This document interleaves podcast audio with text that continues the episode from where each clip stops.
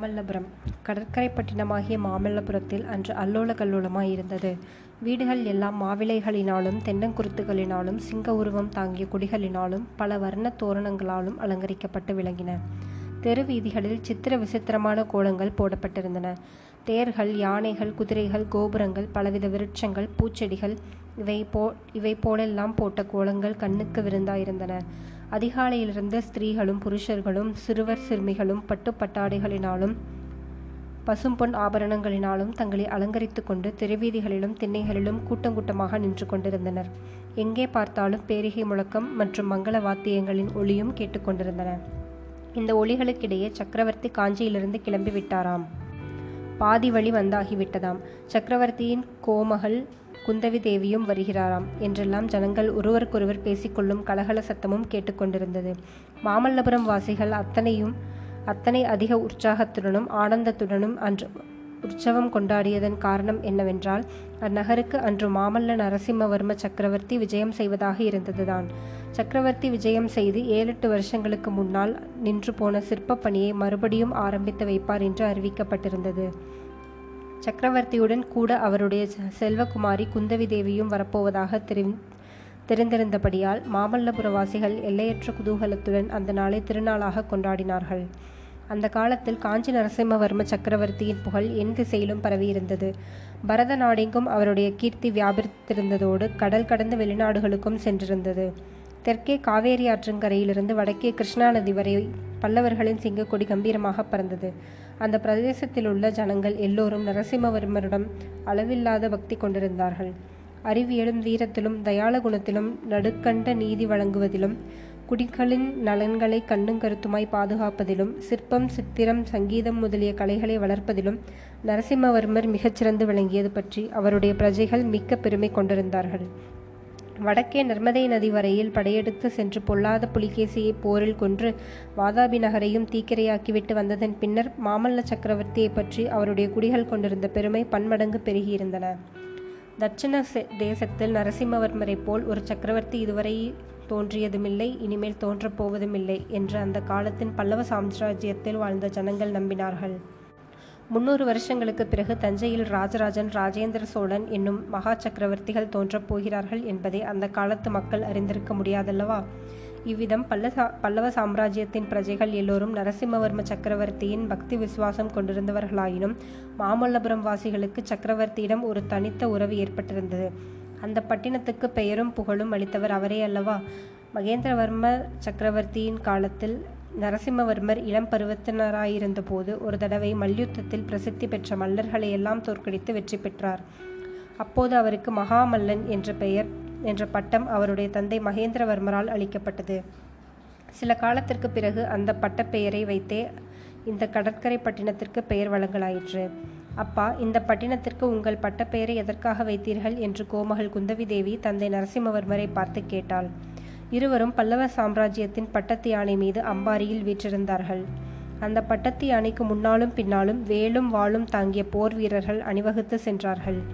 இன்னும் பலவகை பட்ட விருதுகளும் சென்றன. எல்லோரும் முன்னால் பெரிய ரிஷபங்கள் முதுகில் முரசுகளை சுமந்து கொண்டு சென்றன. சற்று நேரத்திற்கு ஒரு தடவை அந்த முரசுகள் அடிக்கப்பட்டபோது உண்டான சத்தம் அலைமோதிக்கொண்டு நாலாபுரமும் பரவியது. அம்பாரியின் மீது வீற்றிருந்த நரசிம்மவர்ம சக்கரவர்த்தியையும் அவர் அருமை புதல்வியையும் ஏக காலத்தில் பார்த்தவர்கள் உதய சூரியனையும் அருகருகே பார்த்தவர்களைப் போல் திணறித் திண்டாடிப் போவார்கள். இருவருடைய திருமுகத்திலும் அத்தகைய திவ்ய தேஜஸ் ஜொலித்துக் கொண்டிருந்தது. அவர்கள் அணிந்திருந்த கிரீடங்களிலும் மற்ற ஆபரணங்களிலும் பதிர்ந்த நவரத்னங்கள் காந்தி பார்ப்பவர்களின் கண்களை கூசச் செய்தன. பல்லவ சக்கரவர்த்தி ஆஜானுபாகுவாய் கம்பீரமான தோற்றவருடையவராக இருந்தார். வலிமையும் திறமையுங் கொண்ட அவருடைய திருமேனியில் மென்மையும் சௌந்தரியமும் கலந்து உறவாடின. ராஜகலை ததும்பி அவருடைய முகத்தில் காணப்பட்ட காயங்களின் வடுக்கள் அவர் எத்தனையோ கோர யுத்தங்களில் கை கலந்து போரிட்டு ஜெயபேரிகை முழக்கத்துடன் திரும்பி வந்தவர் என்பதை ஞாபகப்படுத்தி கொண்டிருந்தன. கோமகள் குந்தவி தேவியோ பெண் குலத்தில் அழகெல்லாம் திரண்டு உருக்கொண்டவள் போலிருந்தாள். பல்லவ சாம்ராஜ்யத்தில் இருந்த மகா சிற்பிகளும் ஓவியக்காரர்களும் குந்தவி தேவியிடம் தங்கள் கலைத்திறன் தோற்றுவிட்டதென்பதை ஒப்புக்கொண்டார்கள் கோமகளின் கருவிழிகளில்தான் என்ன மாய சக்தி இருக்கிறதோ தெரியவில்லை. தேவி தமது அஞ்சனத் தீட்டிய கண்களை அகல விரித்து எங்களை பார்த்தவுடனேயே நாங்கள் உணர்விழந்து மெய் மெய்மறந்து போய்விடுகிறோம். அப்புறம் சிற்பம் அமைப்பதெங்கே சித்திரம் வரைவதெங்கே என்றார்கள் எங்களையெல்லாம் கர்வபங்கம் செய்வதற்கென்றே பிரம்மன் குந்தவி தேயை தேவியை படைத்திருக்க வேண்டும் என்று அவர்கள் சொன்னார்கள். அப்பா இந்த நகருக்கு தங்கள் பட்டப்பெயரை எதற்காக வைத்தார்கள்? சொல்லுகிறேன் சொல்லுகிறேன் என்று ஏமாற்றிக் கொண்டு வருகிறீர்களே இன்றைக்கு கட்டாயம் சொல்லியாக வேண்டும் என்று மறுபடியும் கேட்டாள் குந்தவி. அப்படியானால் இப்போது இந்த யானை மீதிருந்து நாம் இறங்கியாக வேண்டும் என்றார் சக்கரவர்த்தி. இப்படியே நான் தரையில் குதித்து விடட்டுமா? என்றாள் குந்தவி. நீ சாதாரண மனுஷியாயிருந்தால் குதிக்கலாம் அம்மா குதித்து காலையும் முடித்துக் கொள்ளலாம். சக்கரவர்த்தியின் மகளாயிருப்பதால் அப்படியெல்லாம் செய்யக்கூடாது என்றார் சக்கரவர்த்தி. எதற்காக அப்பா அப்படி? சக்கரவர்த்தியின் மகளாயிருப்பதால் யானை மேலிருந்து குதித்து காலை உடித்து கொள்ளக்கூடவா? பத்தியதே இல்லை என்று சிரித்துக்கொண்டே குந்தவி கேட்டாள். ஆமாம் ஆமாம் அப்படி நீ செய்தால் காஞ்சி சக்கரவர்த்தியின் மகள் குந்தவி யானை மேலிருந்து குதித்தாளாம் என்ற செய்தி உலகமெல்லாம் பரவிவிடும். அப்புறம் அங்க வங்க கலிங்கம் முதலான ஐம்பத்தி ஆறு தேசத்து ராஜகுமாரர்கள் யாரும் உன்னை கல்யாணம் செய்து கொள்ள முன்வர மாட்டார்கள் அப்புறம் உன் கல்யாணத்துக்கு சீதை விஷயத்தில் ஜனகர் செய்தது போல் நானும் ஏதாவது தந்திரம் செய்தாக வேண்டும். ஜனகர் தந்திரம் செய்தாரா? என்ன தந்திரம் அப்பா? என்று அவள் என்று குந்தவி கேட்டாள். அது தெரியாத உனக்கு? சீதை சிறு பெண்ணாயிருந்த போது ஒரு நாள் வில்லை தெரியாத்தனமாய் தூக்கி நிறுத்தி விட்டாளாம். இதற்காக அவளை ஐம்பத்தி ஆறு தேசத்து ராஜகுமாரர்களும் கல் கல்யாணம் செய்து கொள்ள மறுத்துவிட்டார்களாம் கடைசியில் சீதையின் தகப்பனார் என்ன செய்தார் தெரியுமா? விஸ்வாமித்ர ரிஷியை அனுப்பி ராமன் என்ற அசட்டு ராஜகுமாரனை தந்திரமாய் அழைத்து வர பண்ணினார். ஒரு பெரிய வில்லை நடுவில் முறித்து முறிந்தது தெரியாதபடி தந்திரமாய் பெட்டிக்குள் வைத்திருந்தார். ராமர் அந்த வில்லை விளையாட்டாய் எடுத்ததும் வில் முறிந்து இரண்டு துண்டாக விழுந்துவிட்டது. உடனே ஜனகர் ஐயையோ எங்கள் குல சம்பத்தாகிய வில்லை ஒடித்து விட்டாயே ஒன்று ஒடிந்த வில்லை கோர்த்து கொடு இல்லாவிட்டால் என் மகள் சீதையை கல்யாணம் பண்ணிக்கொள் என்றார். ராமன் வேறு வழி இல்லாமல் சீதையை கல்யாணம் செய்து கொள்ள வேண்டியதாயிற்று.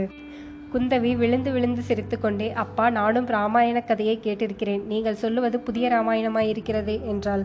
சற்று சிரிப்பு அடங்கிய பிறகு அவள் ஆனால் உங்களுக்கு அதை பற்றி கவலை வேண்டாம் அப்பா. நான் கல்யாணமே செய்து கொள்ளப் போவதில்லை என்றாள் குந்தவி. சக்கரவர்த்தி மூக்கின் மேல் விரலை வைத்துக்கொண்டு அது என்ன சமாசாரம்? கல்யாணம் உன்னை என்ன பண்ணிற்று? அதன் மேல் ஏன் இவ்வளவு கோபம்? என்று கேட்டார். அப்போது குந்தவி கல்யாணம் செய்து கொண்டால் நான் உங்களை விட்டு பிரியத்தானே வேண்டும். உங்களை விட்டுவிட்டு போக எனக்கு இஷ்டமில்லை. உங்களுடனேயே நான் எப்போதுமே இருப்பேன் என்றாள். அப்படியா சமாசாரம் குந்தவி இன்னொரு தடவை சொல்லு என்றார் சக்கரவர்த்தி. அதெல்லாம் ஒரு தடவைக்கு மேல் சொல்ல மாட்டேனப்பா நீங்கள் ஏக சந்த சத்த கிராகி என்பது உலகமெல்லாம் பிரசித்தியாய் இருக்கிறதே ஒரு தடவைக்கு மேல் ஏன் ஏன் கேட்கிறீர்கள்? ஓ ஆபத் பாந்தவா அநாதக ரட்சகா இந்த வாயாடி பெண்ணை கட்டிக்கொண்டு எந்த ராஜகுமாரன் திண்டாடப் போகிறானோ யார் தலையில் அவ்விதம் இருக்கிறதோ அவளை நீதான் காப்பாற்றி அருள வேண்டும் என்று சொல்லியபடி சக்கரவர்த்தி தலைமையில் கைகூப்பி வானத்தை அன்னார்ந்து நோக்கினார்.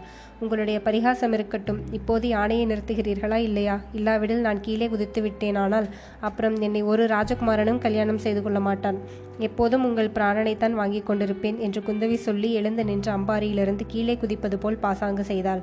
வேண்டாம் வேண்டாம் அப்படிப்பட்ட விபரீதம் பண்ணி வைக்காதே என்று கூறி பல்லவ சக்கரவர்த்தி யானை பாகனை கூப்பிட்டு யானையை நிறுத்த சொன்னார். யானை நின்றதும் தந்தையும் மகளும் கீழே இறங்கினார்கள்.